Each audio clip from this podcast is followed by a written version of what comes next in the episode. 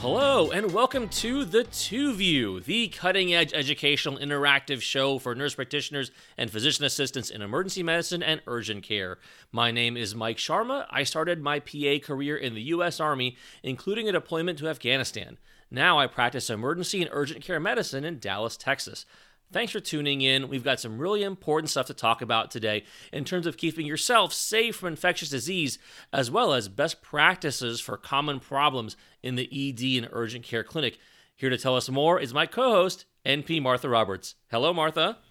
Hi, Mike. Always good to see you. I'm coming at you from Key West, Florida, where I've been fishing for the last month, so please excuse the different setting.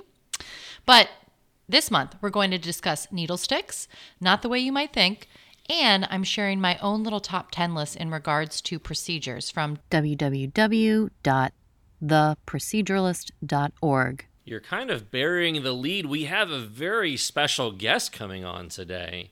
You mean the most special guest ever?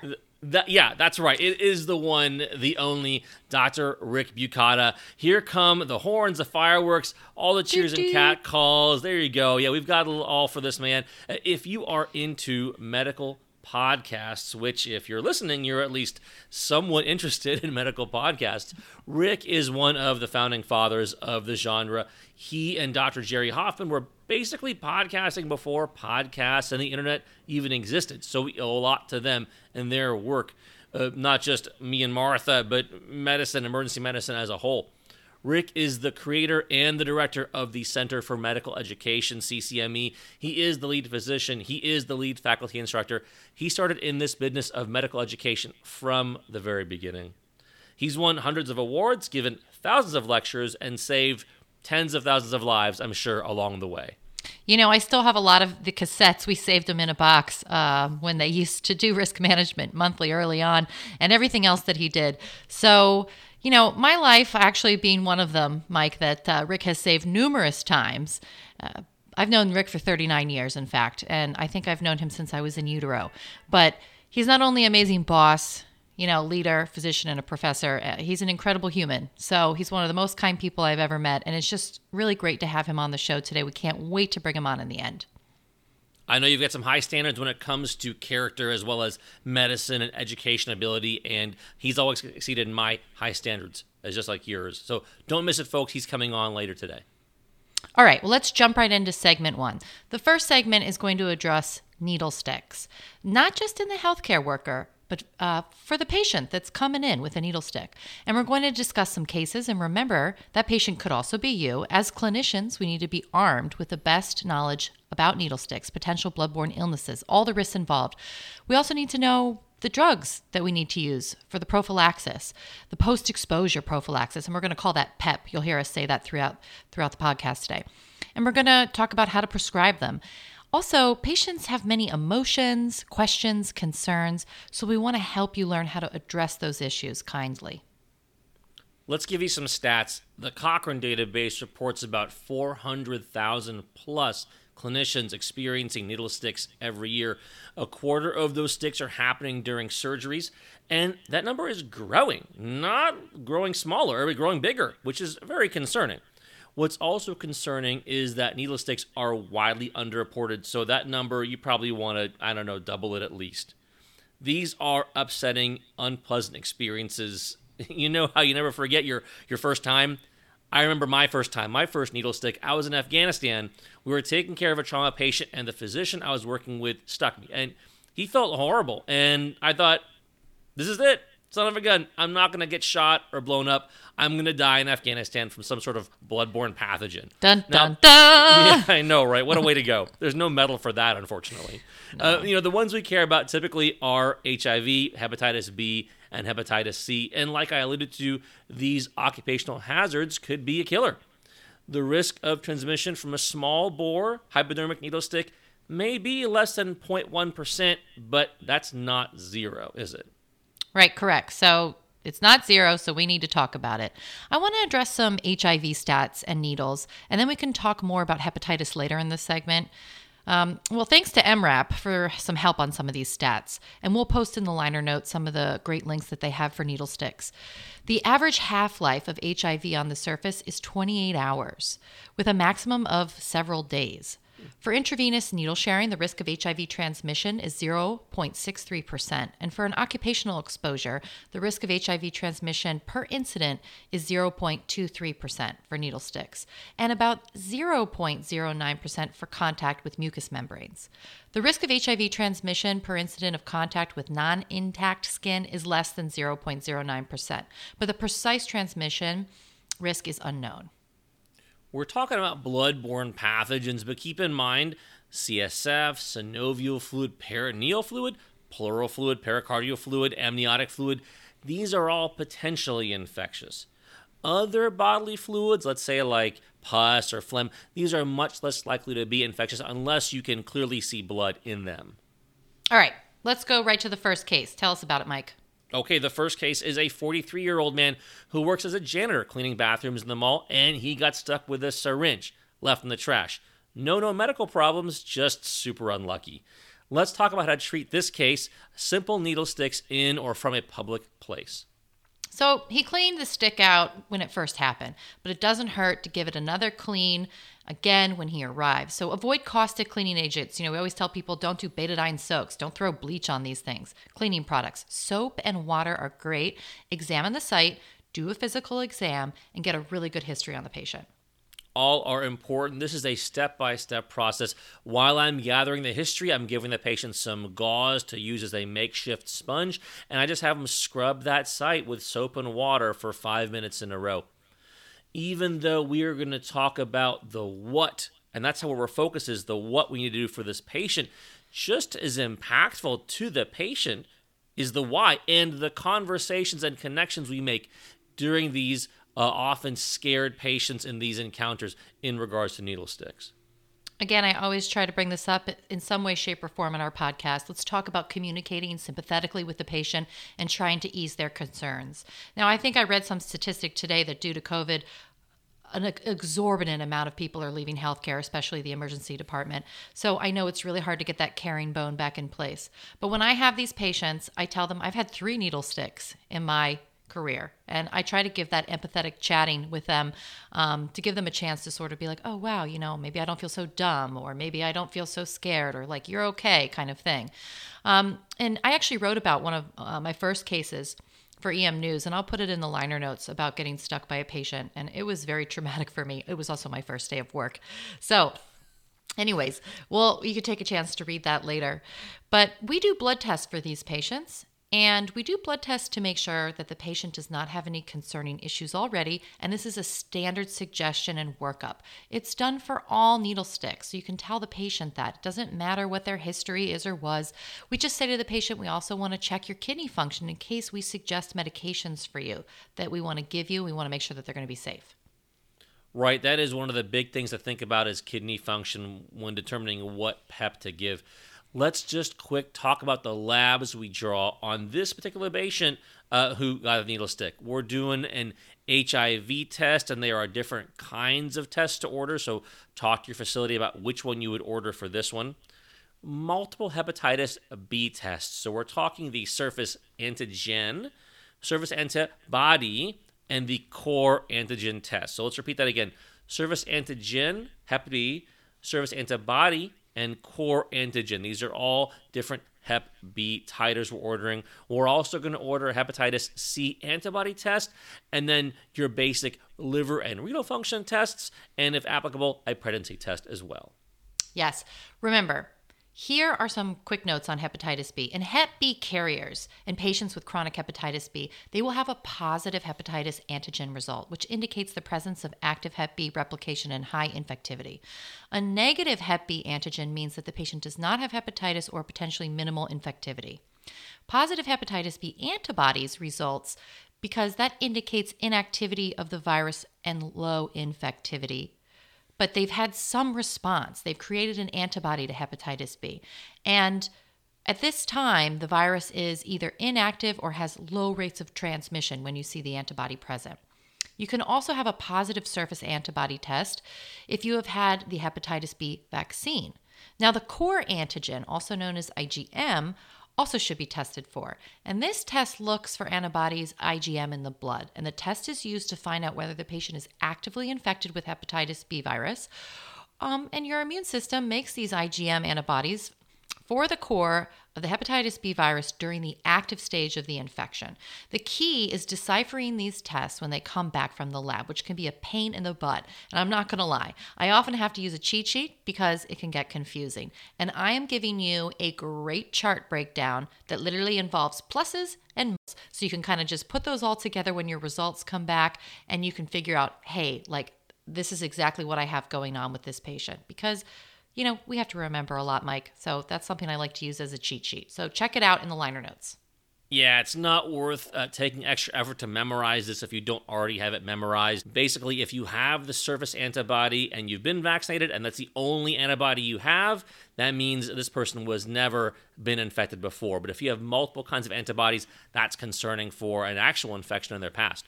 Right. Other side notes here. Let's say you have the source person. Uh, they're available for testing.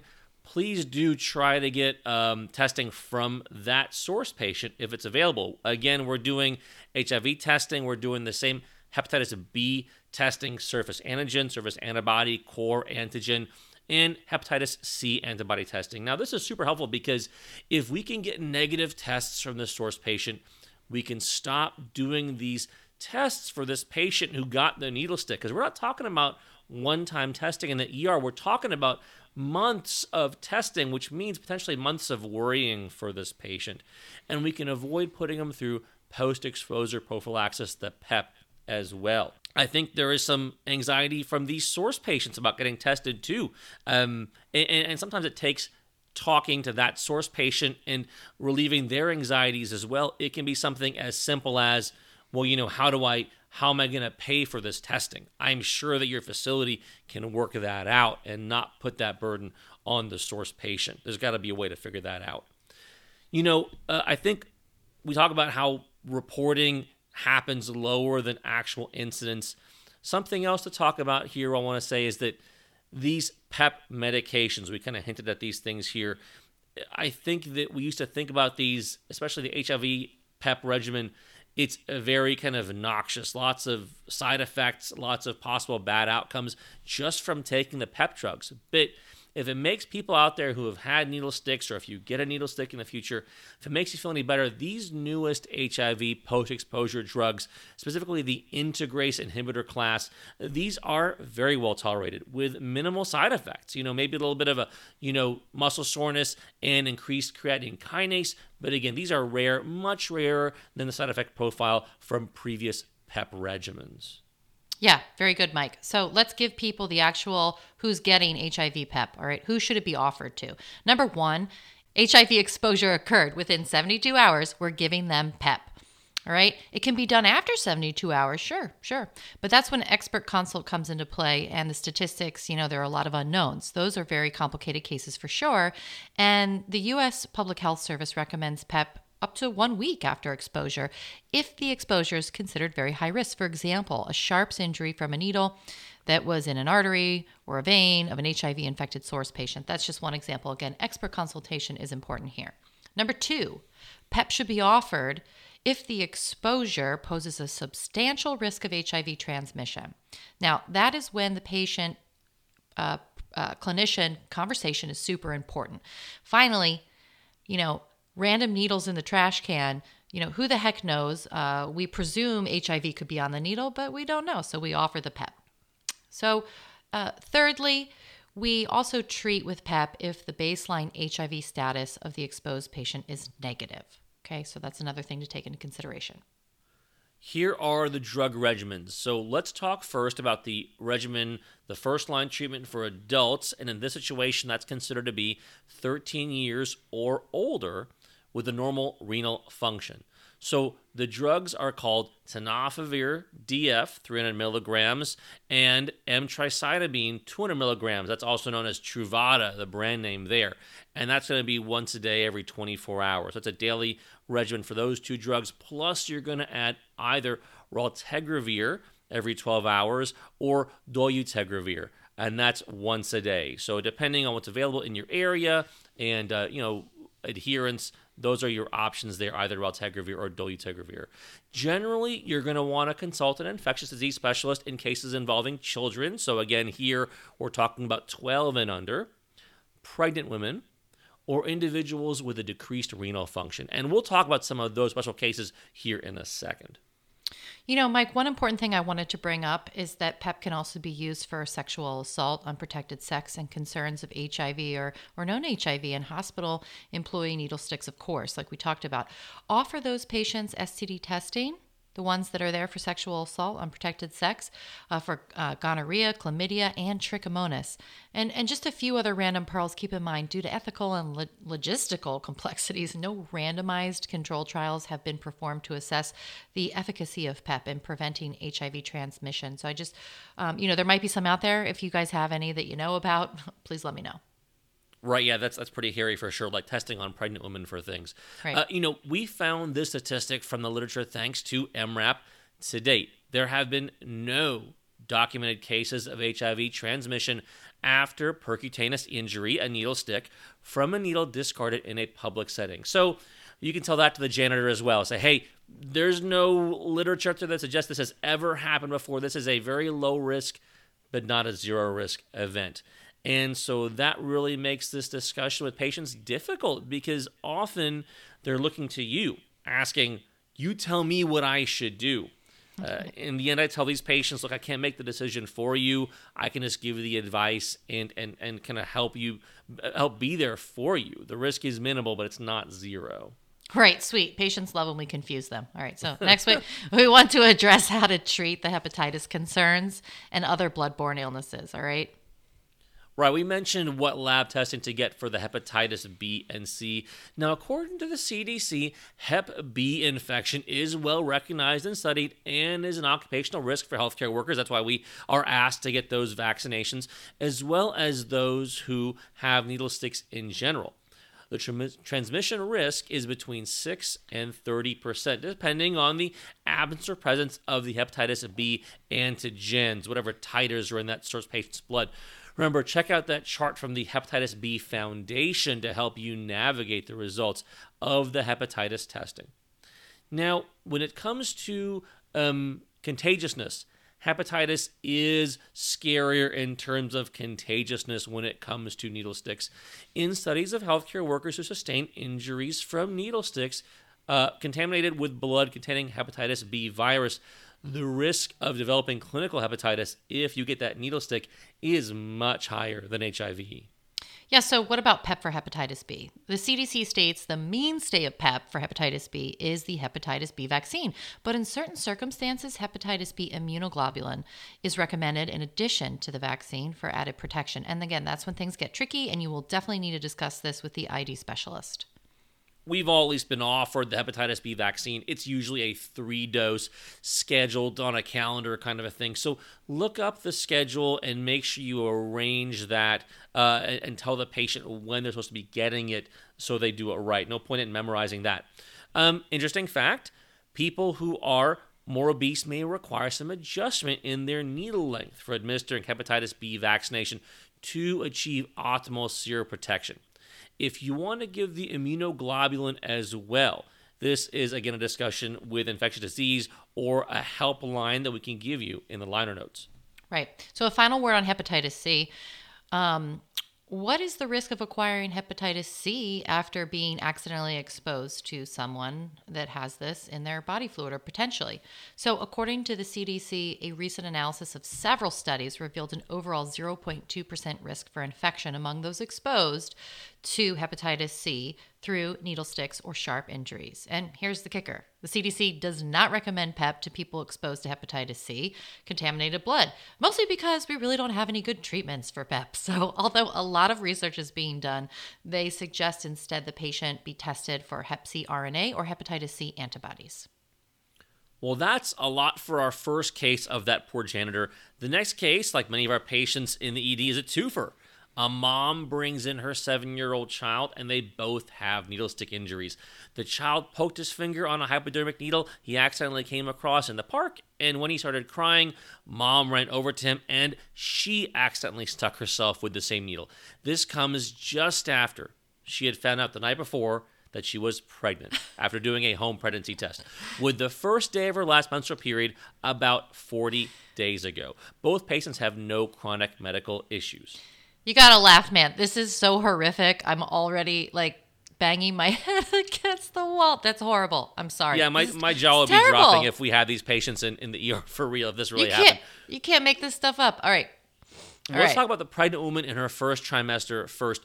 We talked about the drug dolutegravir as one of the options, one of the two options for that uh, class of medications for a PEP regimen previously.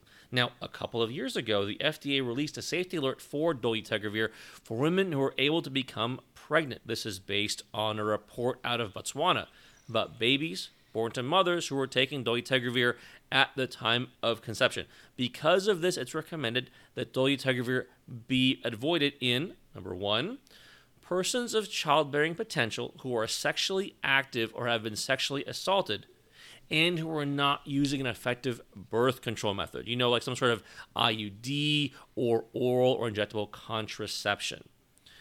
Also, it's recommended that this drug be avoided in persons early in pregnancy, and early here is considered eight weeks since the last menstrual period. Now, tenofovir DF plus raltegravir is the recommended regimen for these early in pregnancy patients. Now, as you could probably figure out because they share the same suffix, raltegravir and dolutegravir are both in the same family of drugs, but raltegravir has an over 10-year record of safety with no known risks to fetal development like the other drug. That being said, it's no known risks. So make sure you still have that nuanced talk with your patient.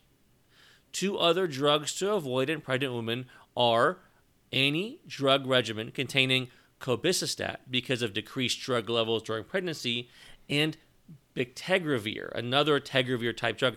Its chemical structure, understandably, very similar to dolutegravir, and so the same concerns apply about fetal development.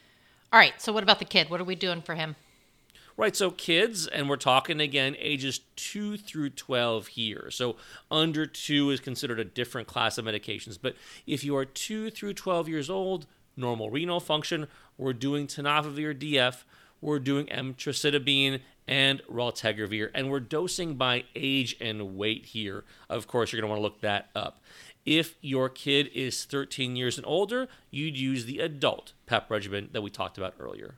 Awesome. Okay, so in summary, treat and evaluate the patient. Be sympathetic, make sure the needle stick wound is clean, and then get the right lab tests on the patient or the source patient if you're able to in house. You know, give the proper HIV and Hep B PEP to the patient. Note there is no Hep C treatment or PEP. Look up the doses, don't go off your memory. Be sure you are doing the proper current guidelines and know when we're talking about needle sticks here, again, if there's sexual assault, discuss with a SANE nurse, um, that specialist that can help and offer STD PEP. Uh, most of all, if you're confused, you can talk to ID or call this hotline. It's the Clinician Consultation Center. PEP hotline can be reached at 1 888 448 4911. Did I sound like an old radio host there? That was the goal. anyway, awesome. we'll, we'll put it in the uh, liner notes. Okay. We also encourage you to read the CDC guidelines and take a look at some of their algorithms, which are really cool um, for weird cases like human bites or what to do if someone drinks infected breast milk. Uh, what if you get semen in your eye? Notes on sexual assault and semen, notes on rates of infection depending on type of sexual encounter and with whom, and other cases that you may encounter, like those zebra ones. Um, we don't have time to cover all those today, but uh, you know, I'd like to go through a list of some of the other bloodborne pathogens we should be afraid of. Yeah, talk about whatever you want as long as it's not semen in your eye. Yeah. Okay. So other pathogens, okay, that we worry about: hepatitis D, hepatitis G, cytomegalovirus, Epstein-Barr virus, parvovirus, um, West Nile virus, malarial parasites, prion agents, blah blah blah blah blah, Ebola, toxoplasmosis. I just wanted to say as many of those as I possibly could. Okay, that's enough. Yeah, that'd be a heck of a thing to get mad cow disease from a needle stick. Okay. All right, Mike. All right. Mike, Mike, Mike. I want to dive into our next segment, our usual procedures segment, but I want to do something different this month. I'm going to mix it up, keep it kind of fresh, short, sweet, and focus on some basic procedural plans and ideas. And this is based on the feedback that we've been getting. And I want to address this top question of what ER and urgent care procedures do I really need to know? Yeah, um, this can be a little controversial, but I feel like procedures are one of the places that we as PAs and NPs can really demonstrate our value. When a clinician is required to be at bedside for a prolonged period of time for a procedure, things can really grind to a halt in an ED or an urgent care. With the workflow of most EDs, I think it's preferable, frankly, that it's a PA or an NP to do that procedure they can handle so that the, the physician is freed up to do whatever they need to do. There's lots of reasons for that, but also another thing is that usually we're better at the procedures because we're doing them all the time. You know, we're suturing every day, we're draining abscesses every day. If we can do the procedure and the EP can keep chugging along and being available for whatever critical patient comes in when those patients usually preferably go to the physicians in those settings, I think that's a win for the entire department and the patients. You know, originally I wanted to dive into lateral epicondylitis and show an injection on uh, www.theproceduralist.org. But then that got me to thinking that's such a specialty for well seasoned NPs and PAs.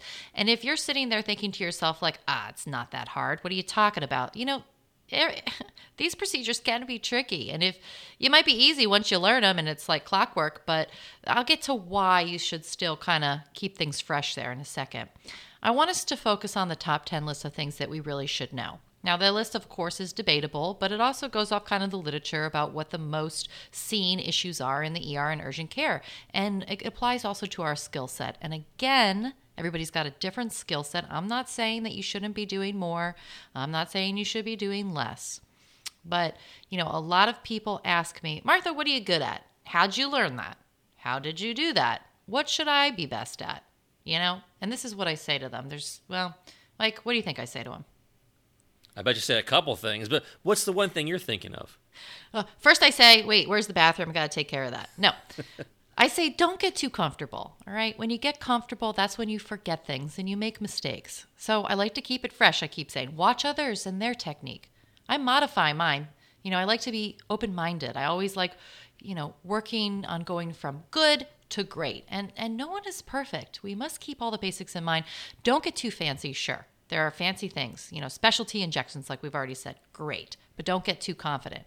Be sure to know all the procedures well, baseline stuff before doing things like lateral epicondylitis injections. Like if you don't know how to put in a simple IV and use a needle, you know, like I wouldn't be jumping right to injections. Uh, in in any area, you know, occipital blocks, nerve blocks, all those things they come with time.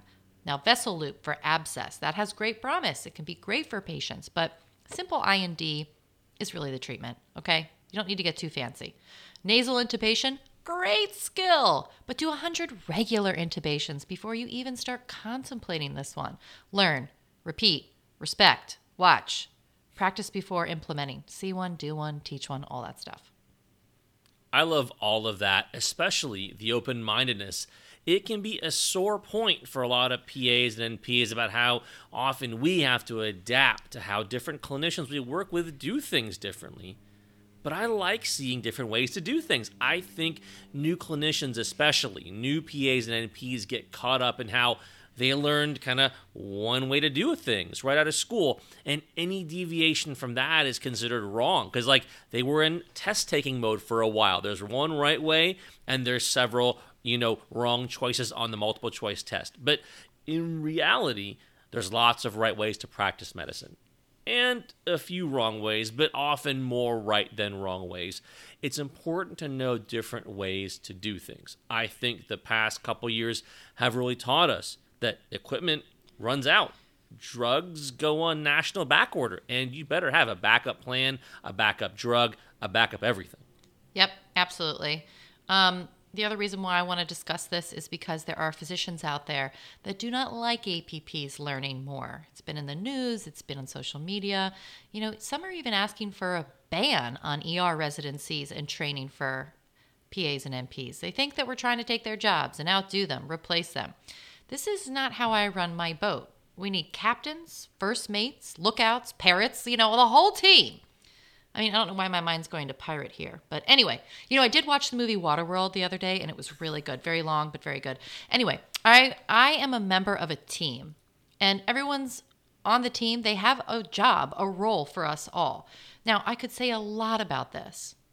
But I'm going to just leave it at this. Keep learning and being the best that you can be because when the department is busy and people need help, you'll be called upon to do the work, whatever it is. And you'll need to be good and know what to do. You can't just be trained to do one small part of the grand scheme of everything. You have to you have to at least be open to learning as much as you can in that large environment of information.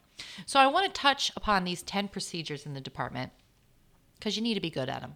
And then you need to be great at them and you need to keep getting better. And these, you know, this is like you get really decent and then you're that fire in someone's pocket when the storm is breaking out in your department and you want people to know you for your work like an artist. So before I get into them, I want to just say the procedural pause for emergency medicine news, I covered pretty much every single procedure at least twice over in detail for the last 10 years. And you can access all those videos and blogs and update yourself. And I also started putting some new things on the new site that we talked about on the proceduralist, um, which we associate with this podcast now. Again, it will be in the liner notes. But, you know, I might suggest also Roberts and Hedges. I'm a bit biased on that one, but it's a great book. And we're actually currently working on the eighth edition now. I just got an email about it this morning. So, pretty exciting stuff. Well, that being said, Martha, let's talk about the top 10 procedures in no particular order that you really need to be good at to stay competent and quick in the ER. You know, people come out of school sometimes not knowing procedures very well. These are the big ones where you should start. Uh, I see your list, and so let's go ahead and read it right here. So, number one, suturing and wound repair in general. Number two, abscess treatment, specifically I&D, and when to not and when to do I&Ds. Three, reductions, whether it's small joints or simple fractures. Four be splinting those joints and fractures. Next would be ultrasounded guided IV access or, or even as good basic IV access skills. Next, number six, earwax removal. All right, I'll let Martha justify that one here in a second. I don't. That one's kind of the, the black sheep in this list, but all right, whatever. Number seven, eye procedures, especially the slit lamp exam. Number eight, nasal packing. Nine, nasogastric tube placement, NG tubes, and ten, LPs or central lines. And you say pick one or the other. Okay, August, you're going to explain that one here in a second. Okay, let's hear it.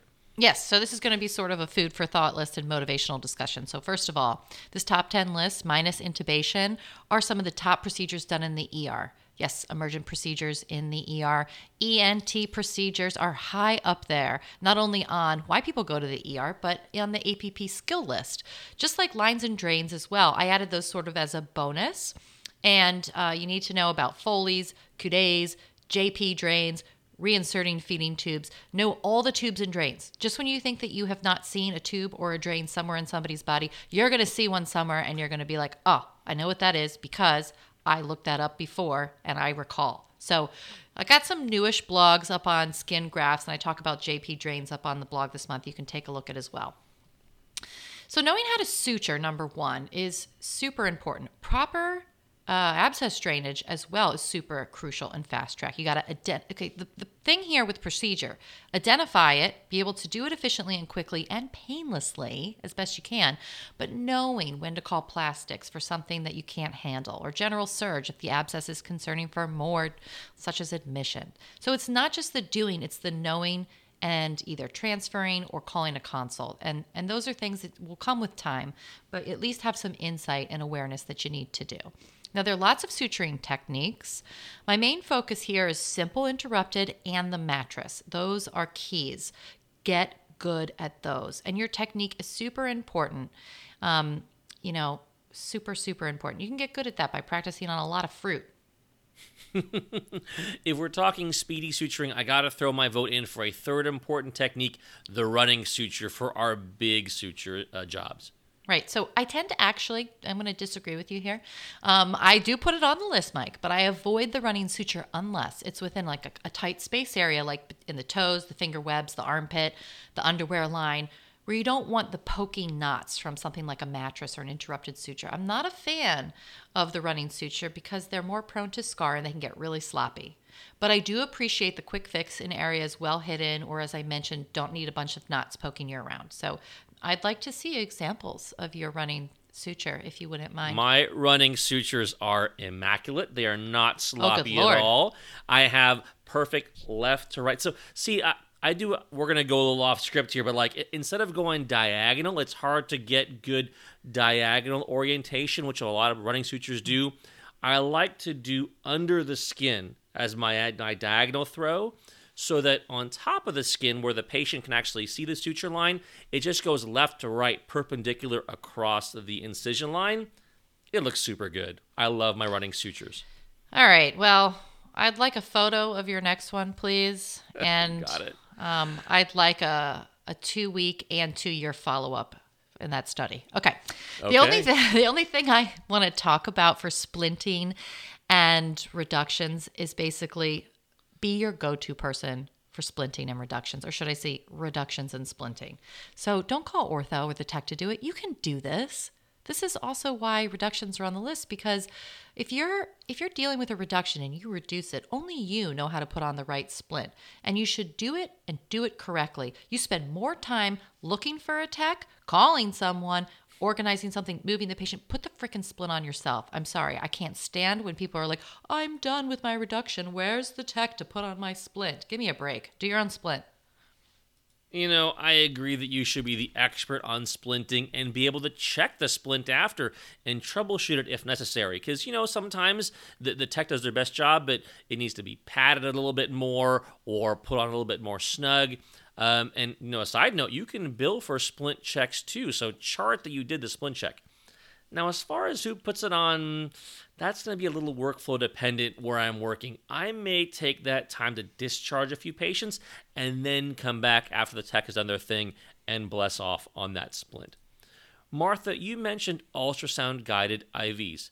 Now, like we talked about, would it just be okay to be really good at getting a first time stick on someone without ultrasound guidance?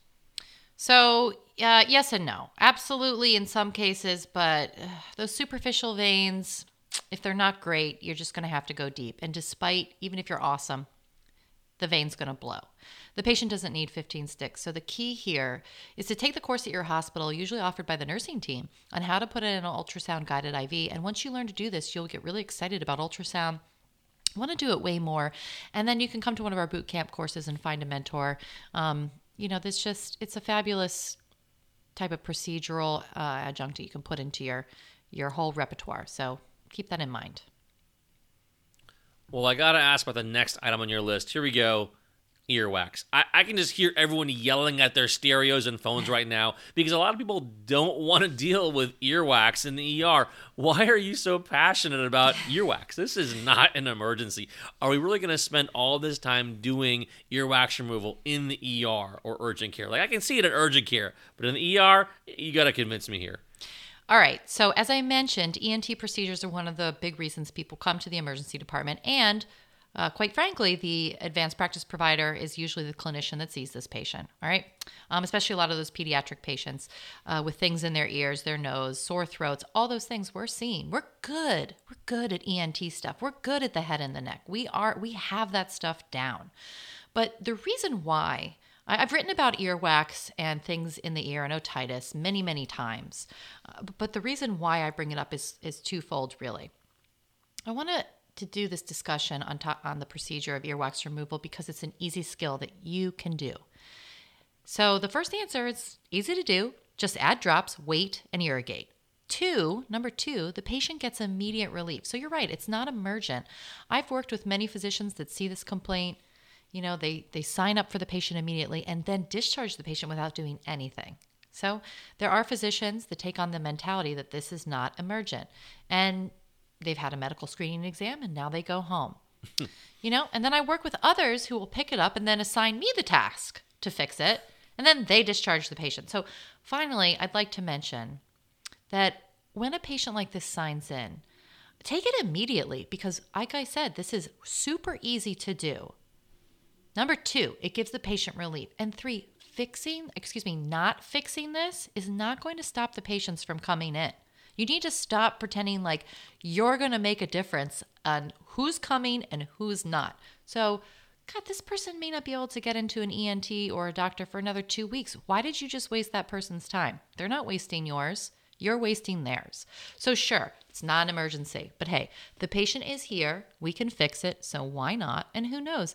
Maybe the patient has an infection brewing back behind there. And now you've cleared the road for them to really heal and remove their earwax. It's okay to do this, it's an important skill. Don't be a jerk. All right, I'll buy off on that. I'm not gonna lie. The day I get to remove a foreign body from someone in the ED is a good day. Like someone comes in with a problem, I fix it, and they leave feeling better. That's a perfect patient for the ED. You know, for ENT procedures in general, pretty much the only reason someone goes to an ENT for a procedure is after we in the ED refer them. They're probably coming to us in the ED first because they can't get into the ED. So, yeah, I agree. Get real good at ENT complaints and know when it's time to call in backup. At the same time, understand that, let's say, a bead in a, a plastic bead, right, in a kid's ear is not truly emergent in the sense that you have to put the patient at risk or through, um, you know, unnecessary uh, stress uh, to remove it that day especially if you don't have the right equipment, especially in patients who aren't willing to tolerate the procedure. Uh, it's okay to say to reassure the child and the mom and to punt that to ED as an outpatient. Yeah, there's always exceptions to all the rules, and you need to be aware of what you can, can't do, and, and how you can do it. But, you know, also, um, like I said, the healthcare system isn't changing today. You know, these patients are coming to you. Sure, it's not an emergency. We we don't use the emergency department correctly. Healthcare is screwed up in this country. We all know that. But that's not what this podcast is about. So do your job, and that's removing earwax. Anyway, this brings me to more head and neck issues in the ER, right? So I want to sort of slip in these two thoughts. Knowing how to do a good ocular exam and diagnosing ocular issues is critical for APPs. Not only are there a million diagnoses with eye pain, trauma, vision loss, blurry vision, but treating traumatic eye injuries seems to be a top procedural skill for APPs in the ER. So, again, Work with physicians who will pick up these patients. Okay, have them help you learn the slit lamp or another uh, advanced practice provider who knows how to use the slit lamp and do a good exam.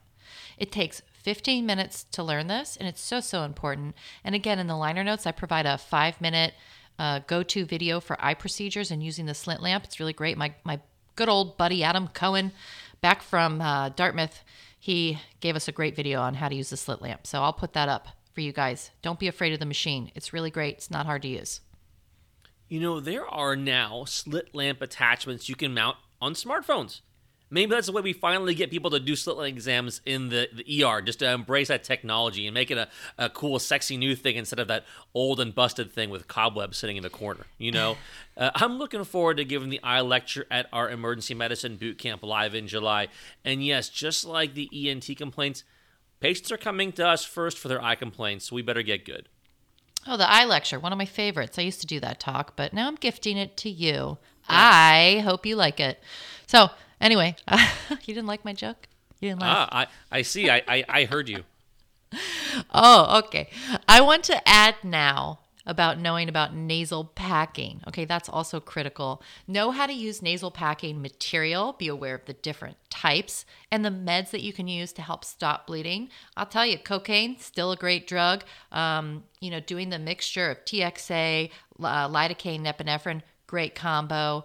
Um, and I do another really great video on that in which we will post. Again, these are all procedural pearls that I've been wanting to get out there for you guys all at once. And it's like total procedural vomit right now in your face.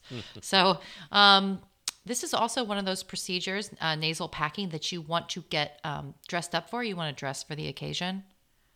Like your expensive scrubs? Uh, no, no, no. Like the fancy paper gown, the face mask, the the crown, eyewear, five masks, four sets of gloves. I mean, you got to get all dolled up for this one. So, Anyway, and then my quick thought on NG tubes. The reason why this one makes the list is because this is hard to do sometimes, especially on awake patients. Yeah, that's tough. You have to have the touch, right? So there are a lot of pearls you need to keep in mind when inserting an NG tube. Tough stuff. Patients need you to hold their hand literally. It's not just about being able to get the tube down, it's about comforting that patient and, you know, think about like the last time you needed to shove anything up your nose that ugh. I hope that hasn't been on anybody's list recently. Like other than my finger, or what are we talking yeah, about here? Yeah, get All that right, well, down. Move that away. you know, being the person who can drop the NG tube is super useful. The RT is prepping the emergency physician or whoever is intubating the patient. They drop the ET tube, you pop right in there and drop the NG tube, x ray snapped, and boom, the patient is ready for action. Or the action's over, really.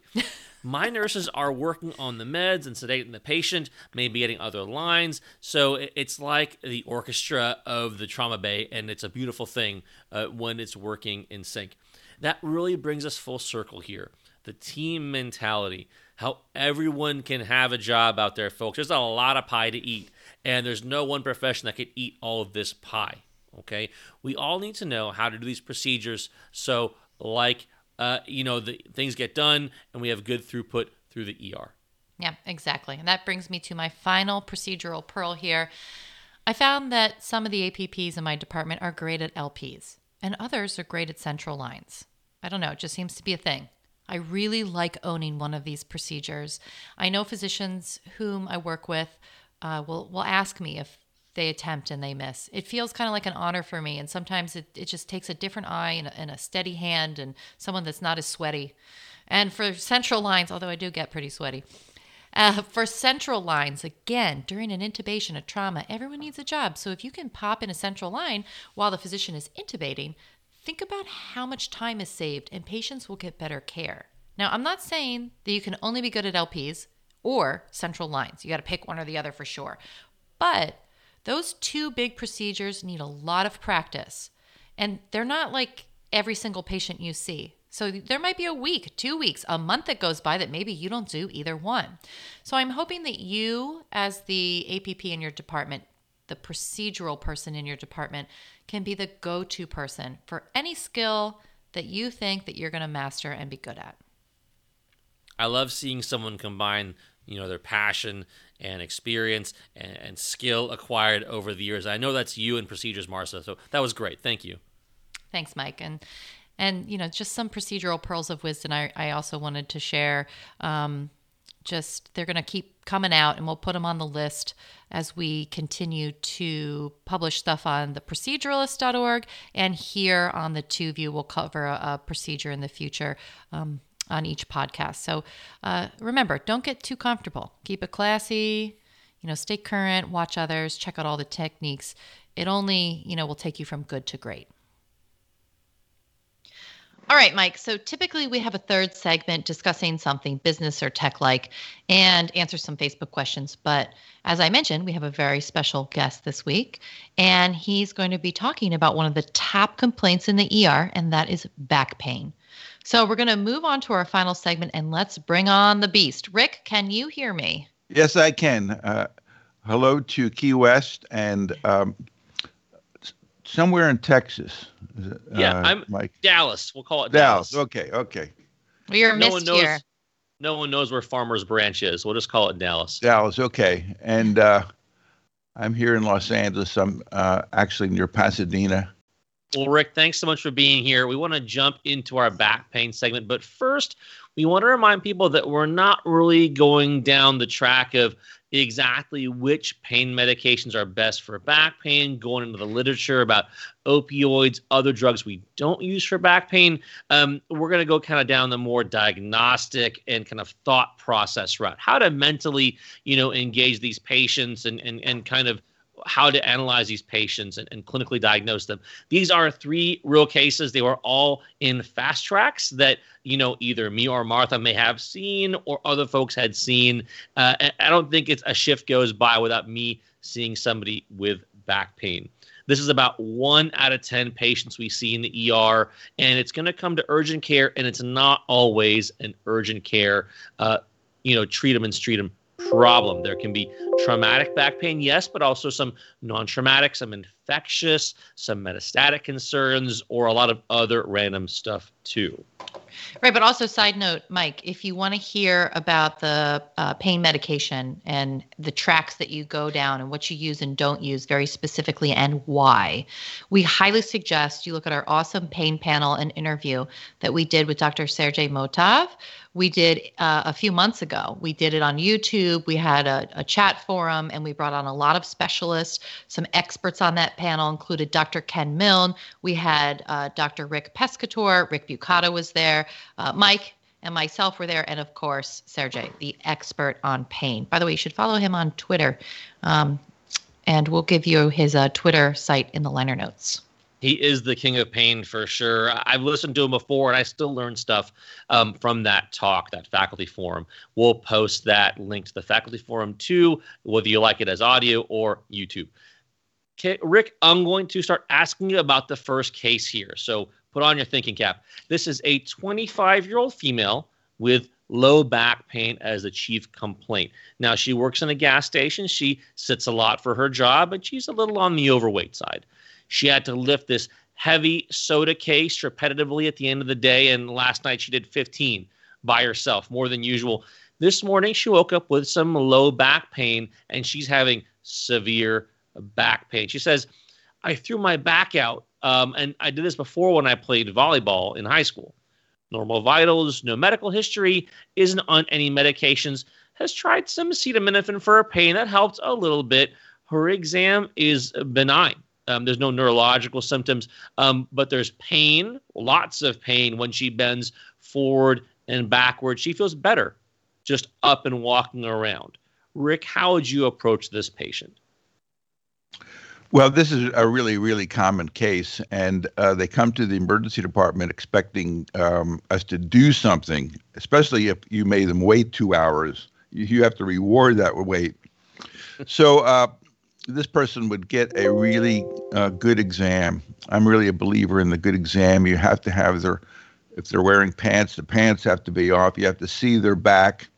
You uh, have to be able to have them stand and look whether they have any kind of muscular scoliosis that is developed as a result of this spasming. I want to see what their range of motion is, uh, more to the right, more to the left, uh, forward and backwards. I'm certainly going to be testing their reflexes and um, and testing their sensation. I'm going to see how they walk. By far, the most uh, telling thing uh, in terms of a neurologic exam is a person's, at least from a motor point of view, uh, um, is watching them walk. Uh, so that that's going to happen, and I'm going to basically uh, find that there's no focal neurologic symptoms on this patient. That's what my assumption is, because um, I don't know what the answer is to this case is, and I am basically going to tell her that it's that we it's you probably strained something. that which is generally an explanation that patients understand. You, you probably strained something. You, I don't think you broke any bones in your body, so uh, there's no point in really getting an X-ray. Um, uh, and I would like to avoid that if possible. There's a fair amount of radiation that you'll get if we'd have to do an X-ray, so I'd rather avoid that. Particularly, it'll be to your ovaries. And um, let's just see if we can get you feeling more comfortable over the next several days. So we're going to send them out with ambulation to the extent that they're able to do it. And clearly, if there's really, really severe pain, um, I, I think that I think if people walk into the ER, they should be able to walk out. If you can't walk out of the ER, and if you're going out, I'll give you a wheelchair on your way out, only because you know I'm going to be nice. But I but I know you can walk out, you know, kind of thing. Uh, we've had some bad experiences with people who weren't able to walk out of the ER. So I would I, I would do that. I would encourage them. I was going to say this is going to resolve. Uh, it may take uh, a little time. The statistics on it are really very, very good. And at her young age, I wouldn't expect that she has any kind of issues. And frankly, if she does, those issues don't have to be identified today. She could have spondylolisthesis. She could have, uh, you know, some weird stuff it doesn't honestly matter. Um, she has no evidence of any kind of radiculopathies. So I'm just going to kind of suggest that she she's allowed to get off her feet for the first couple days only, but she's going to get rapidly detuned if she stayed in bed. So she's up and about as tolerated. Uh, certainly, if you have any new or worsening symptoms, uh, we want to see you sooner. But otherwise, you ought to s- check in with your doctor in the next uh, three or four days. And I think one of the important things too is not to have them see their doctor in some time frame where there's not going to be any appreciable difference. And so you've made a $300 visit, $200 visit uh, for initial visit to a doctor and for a new problem. And in, and you know darn well it's not going to be substantially better in two days. So I'd give him some reasonable time frame where we could expect either it's going to either get better, worse, or stay the same. That's the only three things that can, the conditions can do. Or you could get new symptoms, get pain going down your legs or something like that. If you have any of those things, if you can't see your doctor, come right back at the emergency department. We're, we're here 24 7. All right, Rick, are you ready for the next case? I'm ready. Okay. 55 year old female with a history of back pain in fast track. She's had back pain for two weeks. She went to the PCP, who gave her Flexeril and Motrin. She has not gotten better. Today, her left leg feels numb. She has dis- uh, she has decreased sensation in L4, L5 distribution. She says she can control her bowel, her bladder, um, doesn't have problems necessarily walking, but it is painful. Like, so she can get up. She says that's not really the the problem, but you can tell she's in pain. Um, she says she's pretty healthy. She denies any other subjective complaints. She really doesn't have any other issues. She doesn't have a fever. Her vital signs are within normal limits. And uh, we want to know what you would do for this patient, or else you might want to know. Well, this uh, lady is suffering from some neuropathic pain, which is a horrible pain to have. It's a it's a boring, deep hard to localize kind of pain.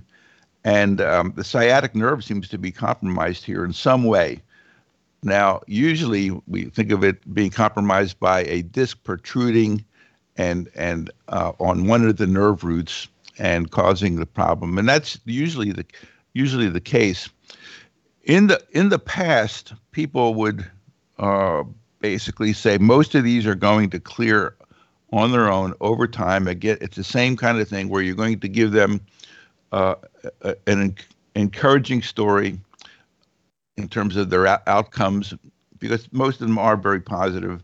You're going to do that, but things have changed more recently. And if you have a, an acute disc, I think sending people home with, well, here's your pain medicine. Our pain medicine is going to be different here. In, in the setting we would use, neuropathic pain is not relieved by the drugs that we traditionally use. And so this is where we switch over to the gabapentinoids, particularly uh, pregabalin, pregabalin, which is Lyrica. Um, it, it, it, that's the kind of drug that is generally used for this kind of, uh, of pain. Uh, you can also use uh, duloxetine, which is I forget the trade name of that. Um, Cymbalta, I think. Cymbalta. Yeah. Mm-hmm, yes. So those are kind of the drugs for neurologic kind of pain, and I think most people are not used to prescribing those out of the emergency department. But I think this person needs to see somebody who may be able to fix her. Um, one of our te- one of our nurses in our ER uh, developed an acute disc uh, and went to was referred to one of the uh, I don't I don't know, I think it was one of the neurosurgeons. Anyway, it was such an obvious kind of problem that this guy went into neurosurgery, had surgery, where they snipped this little disc, you know, by a arthroscopically kind of done thing. And he was next day, he was ver- vertical and and felt fine. It was it was remarkable. And if mm-hmm. if I had a slip disc or something like this, I would sure like the option if they could fix it. So one of the things you need to do in these cases, and although I think all of the people who write about this stuff say, you know, give them time and it, it'll it'll get better, those kinds of things. But I think there are some other options now because this is really bad pain to have. And so I would be much more inclined to um, see if they had a, a disc um, on uh, on an MR, and I know that that's kind of like people don't order MRs from the emergency department, but I think that uh, if you don't do that, you're going to send them to somebody who's going to make them an appointment in you know four or five or six days if you're lucky, kind of thing, and they're going to do the MR guaranteed. Uh, so this kind of fast tracks this, and this person clearly has a neuropathic problem. Small number of these patients, you know, won't have a disc. Like there's this um, syndrome where the sciatic muscle goes through the um, one of the gluteus muscles. Piriformis syndrome. Yes, exactly. Mm-hmm. And supposedly it's like six to eight percent. I read. Yeah. And and if if you have them walk like Charlie Chaplin, you ex, you ex- externally rotate That's the right. uh, the feet, and I, most people don't know who Charlie Chaplin is, no less how he walks. Uh, that that would should aggravate the pain, or pressing in the center of the butt would would be a, a tip off there.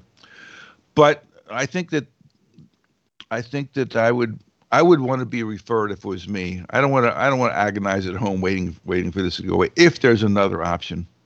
So, but Rick, are we doing so? Imaging. What is your answer to that? Well, I if it was me, I would image. I I know what people say about you know letting people you know uh, get it, do it if it's worse than any kind of thing. Um, I personally would would want to be imaged. I know what the I know what it says, but but I think uh, the radio the uh, neurosurgeons may have some processes now that could really fast track this and fix the problem. You know, I would say though, for these patients, they they do get worked up and they do get imaged, and I'm doing the same thing. I'm imaging them, and sometimes I admit them to observation for the MRI.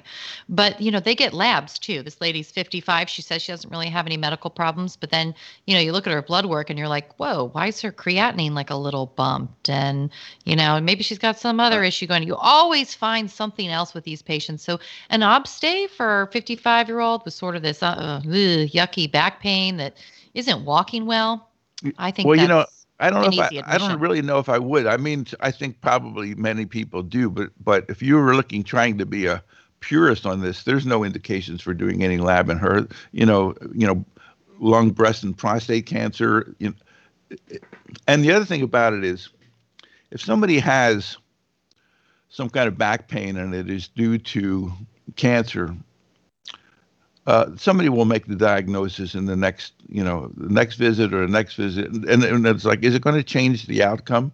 Mm. No, I don't think so. So, well, you, I don't know. You know what, Rick? I I just heard on the radio this morning that everybody, being broad here, are they're putting off their cancer screening test. Now, obviously, this isn't cancer screening, but cancer is being caught later and later and later because of COVID. And we all know that statistically, if cancer is caught earlier, you have a better chance of living. Now, you know, I don't. Well, by the time the, you have metastatic the drug back, companies saying that metastatic back pain is not the is not the same yeah. as catching it early, kind of thing. Yeah, but I still think that I I'm not saying I always have to be the person to catch it, but I don't want to be the person to miss it. So, I guess you have to well, figure out. Well, you may be radiating and testing a lot of people then, because this this person's uh, for all intents pers- purposes seems to be just a normal old 55 year old working in the gas station. yeah, I think it's you know, it's a good conversation to have. I mean, yeah. you could go go down the, the things of, hey, do you have a fever? Do you have any unexplained weight loss? Do you have a family history? So those are all, I think, good questions to ask. And then you throw it to the patient because, like, you know, you guys are very aggressive with MRI in these patients, and, and I can see the utility in that. I'm just so concerned about the cost for these patients. Like mm-hmm. I feel like an MRI in the ED and then especially an inpatient like obstay or whatever else here, the cost of that compared to like there are ways to get MRI relatively cheaply as an outpatient. And so for me, if we're going to change the outcome and the relief of this patient by maybe a day or two, but we are tacking on a bill of how many thousands of dollars for the patient, I think you have to kind of put it in the patient's ball, uh, you know, court and say these are the risks and benefits. Cost can't be ignored. What do you think? What do you want to do here? And and certain mm-hmm. patients are going to want the MRI early, and some will say, "Hey, I'm already kind of tight on my pocketbook. I think maybe I'll wait." And I'll give well, them these websites and these places they can go for some, you know, different resources to get inexpensive uh, MRI. Well, last case, Rick. This is now an 81 year old male. He's brought in by his daughter and placed in the fast track because hey, it's back pain, and where does fast track, uh, you know, where does back pain go? It's the fast track. It's a pretty healthy guy. Amazingly, no regular medications for 81 years old. Sees his primary care practitioner to get a checkup once every other year or so, and he's always told him he's a, had a clean bill of health. The patient's daughter is worried because Dad's got some back pain over the past month now, and there's been no history of trauma. He's never had a history of a abdominal aortic aneurysm, and your abdominal exam today, which you would do on a old person with back pain, is benign. He's a tough old guy, but you know she really has her heart out on her sleeve because she just sees how bad he's hurting. Uh, he's gone to his PCP for this. They've tried some oral medications. He even went to ortho spine. They did some injections, but nothing's working. And in fact, his pain continues to get worse over the past month. They actually live together, and sometimes she'll wake up and he's putzing around in the kitchen or watching TV real late at night, and he tells her that his back pain was just really bothering him and he couldn't get back to sleep. What are your thoughts on this patient, Rick? He needs a plain film uh, of his lumbar sacral spine, if that's where the pain is, I'm assuming that's where it is. Uh-huh. When we talk about p- people's back uh, pain, um, the lumbosacral spine is very flexible, you know, m- more so in some people than others, and the neck is also very flexible. What is not flexible is the thoracic spine. So pain in the thoracic spine area is kind of like a, that. That in itself is can be a red flag because it doesn't really move. It doesn't flex. Uh, but we're going to assume that this is lumbosacral uh, pain in an 81 year old. This is an automatic trip to the uh, x ray department. Do not pass go kind of thing. Uh, and we're going to see. We're going to see all kinds of uh, nasty things. There's going to be lipping and spurring and all of these other abnormalities that would occur if you took it. And and there's sometimes no relationship between what the, what the X-ray looks like and what the people feel like but I think in this case, you need to start off with a plain, uh, plain X-ray and see what's cooking on that. And apparently, you you saw some abnormalities on the plain film, or, or am I? Yep, yep. They they were they were not good. Yeah, this is a patient that I had, and it was just a really. I, I hate giving bad news in a way. I mean, I, I'm I'm happy that it's a me that has the privilege of having that relationship with the patient, but yeah, this this was a patient who had clearly this moth-eaten appearance to the spine, to the pelvis, and so I had to kind of break it to to daughter and dad that this looked like cancer.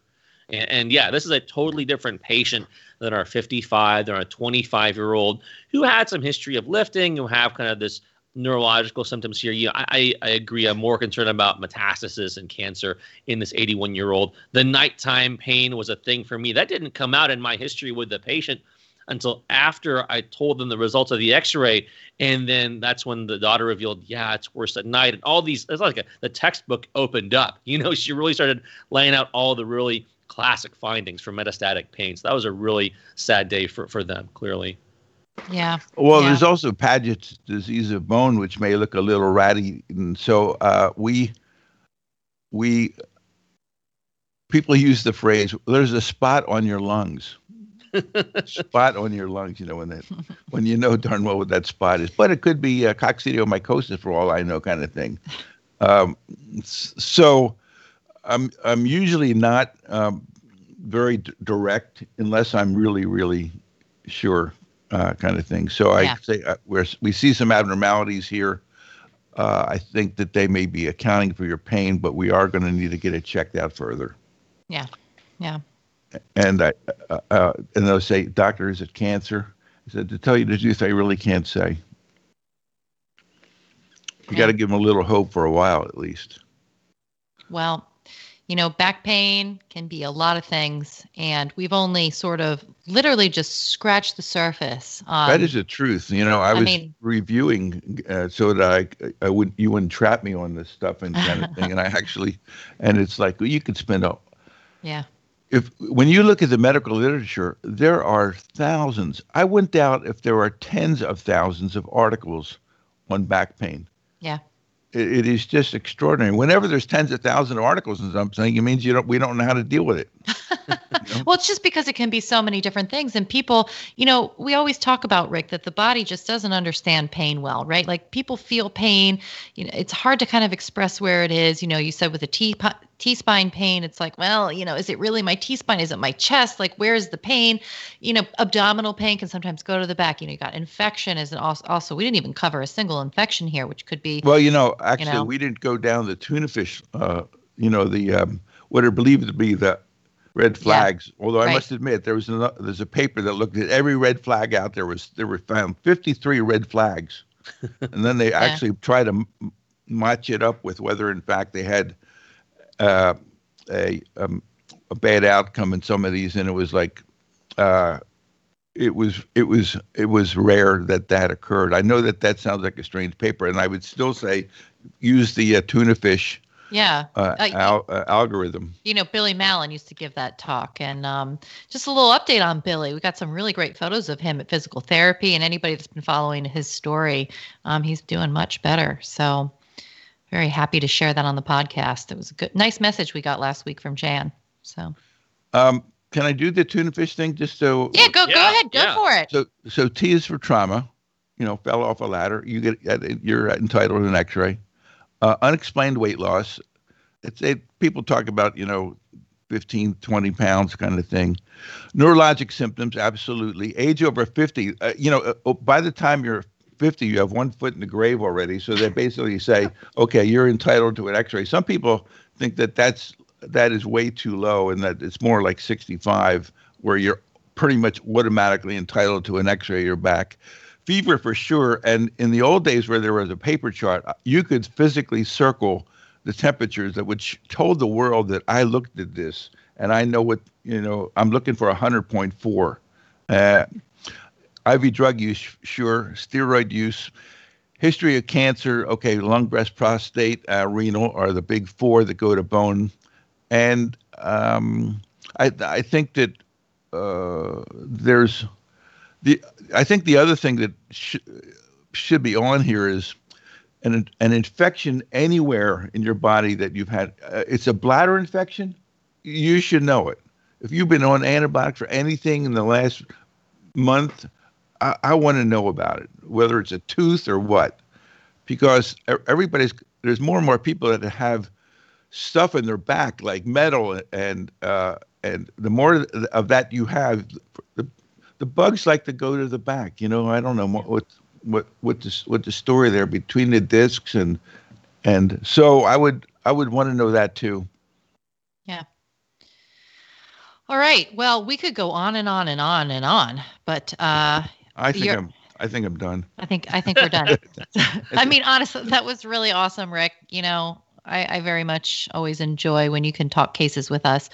And we really thank you for being on the show and sharing your great clinical pearls on back pain. You know, we've got a lot of other lectures that you do and people uh, at CCME do for faculty here, our talks, and of course, the course that's coming up in July. Um, and if you want to hear more of Rick on a monthly basis, you can listen to the Risk Management Monthly podcast, where he and Dr. Greg Henry discuss medical legal cases and queries, and they also have some great special guests, and and it's just lovely to hear them chat. So you can check out our website at ccme.org for more about Risk Management Monthly. Um, but just uh, Rick- I, I want to thank you guys. I want to thank you guys for starting this podcast that basically has crossed the lines between PAs and NPs and shown the, the commonality. Yeah, I think they're they're overlapping circles. They talk those Venn diagrams. Yeah, there are overlapping circles, but the overlap is is really big, particularly in the emergency department uh, environment. So I want to thank you for coming up with it. I think that you're both terrific at it, and I think that uh, I, I'm, I'm hopeful that the word gets out on what you're doing. Well, thank you. Thanks for saying that. Um, and just so you know, you're also giving away some free products this month, Rick. So what are we doing? we're doing well. We're giving twenty percent off this month. So T- shirts uh, t-shirts. So swag, swag. So last month we asked a Merch. trivia question. we asked a trivia question like we do every month, and uh, it was about sickle cell disease because we did a segment on sickle cell, which was great by the way. We got some really good feedback about that. But who? The two questions. The That's two questions the two. The question was Who were the two people who discovered why the red blood cells become a sickled shape? And the answer was E. Vernon Hahn and Elizabeth Gillespie. And the winner this month is we're going to give it to Desi Spellings. She's a FNP. Uh, for Memphis, Tennessee. So, Desi, congratulations. We're going to get you a 20% off coupon. So, we'll we'll message you about that. Good job. Well, we have upcoming live scheduled boot camps in Las Vegas this year. A lot of folks are looking for live courses again. They're tired of the Zoom teaching. And so am I, frankly. I want to be in person. I'm going to be in person in July. So is Rick. So is Martha. The whole gang's going to be there. If you get this next question right, you will win 20% off any CCME course you want. It can be, uh, you know, a streaming one if you don't are not ready to enter Polite Society again. But if you want to come see us live, then yes, any CCME live course you want, and you can use it for yourself. You can give it to a friend. It's your 20% off. Okay, here is the question. All right, so this month we're asking you this. Who was the president of the United States that signed the Needle Stick Safety and Prevention Act into law? And who was the Massachusetts nurse whose advocacy for Sharp's injury safety helped the act pass, who later became president of the American Nurses Association. Whew. That's a doozy, man. We'll see who gets that. You well, can a big e- prize, you know, yeah. so we want to make sure that we work for right. it. Email us your guesses at 2viewcast at gmail.com. That's the number 2viewcast at gmail.com. And we will give you that great prize. For more information, you can go to our website, as we said, at www.ccme.org. The EM Bootcamp this summer, you can learn all about that. It's happening in July. And be sure to check out the other courses that we offer. Yeah, this is right around the corner. I mean, if you work in the ER or your urgent care, you're scheduling out into July right now when you're hearing this podcast. So please give it some serious thought. We'd love to see you there. Thank you for listening to the episode of the Two View today. You can subscribe and rate us on Apple iTunes Podcast, Google Podcast, and Spotify. Search for Two View Emergency. That's the number two View Emergency. And it'll come right up. Ratings will help us climb the charts so that other clinicians can get some two view goodness. Now, if you like YouTube and you want to see Martha, Rick, maybe even me on the video blog and said search for Center for Medical Education and you'll catch the video version of our podcast. Don't forget that website where you can go next level on any of our topics from any of our episodes, including all the papers and sites we referred to today, whether it's hepatitis stuff, other HIV, PEP stuff, or we'll have more about back pain, that great stuff from Sergey Motov about pain relief in different conditions here. That website is 2view, the number 2view.fireside.fm. Our audio and video engineers are Ricky Bukata and Dave Pett. Show notes are by Meg Dipple. Thanks again for tuning in, friends in EM. And thanks again to Rick for his help today. Share your podcast with a friend, share your thoughts via email. And thanks for sharing your time with us at the Two View. Have a good day and a great shift.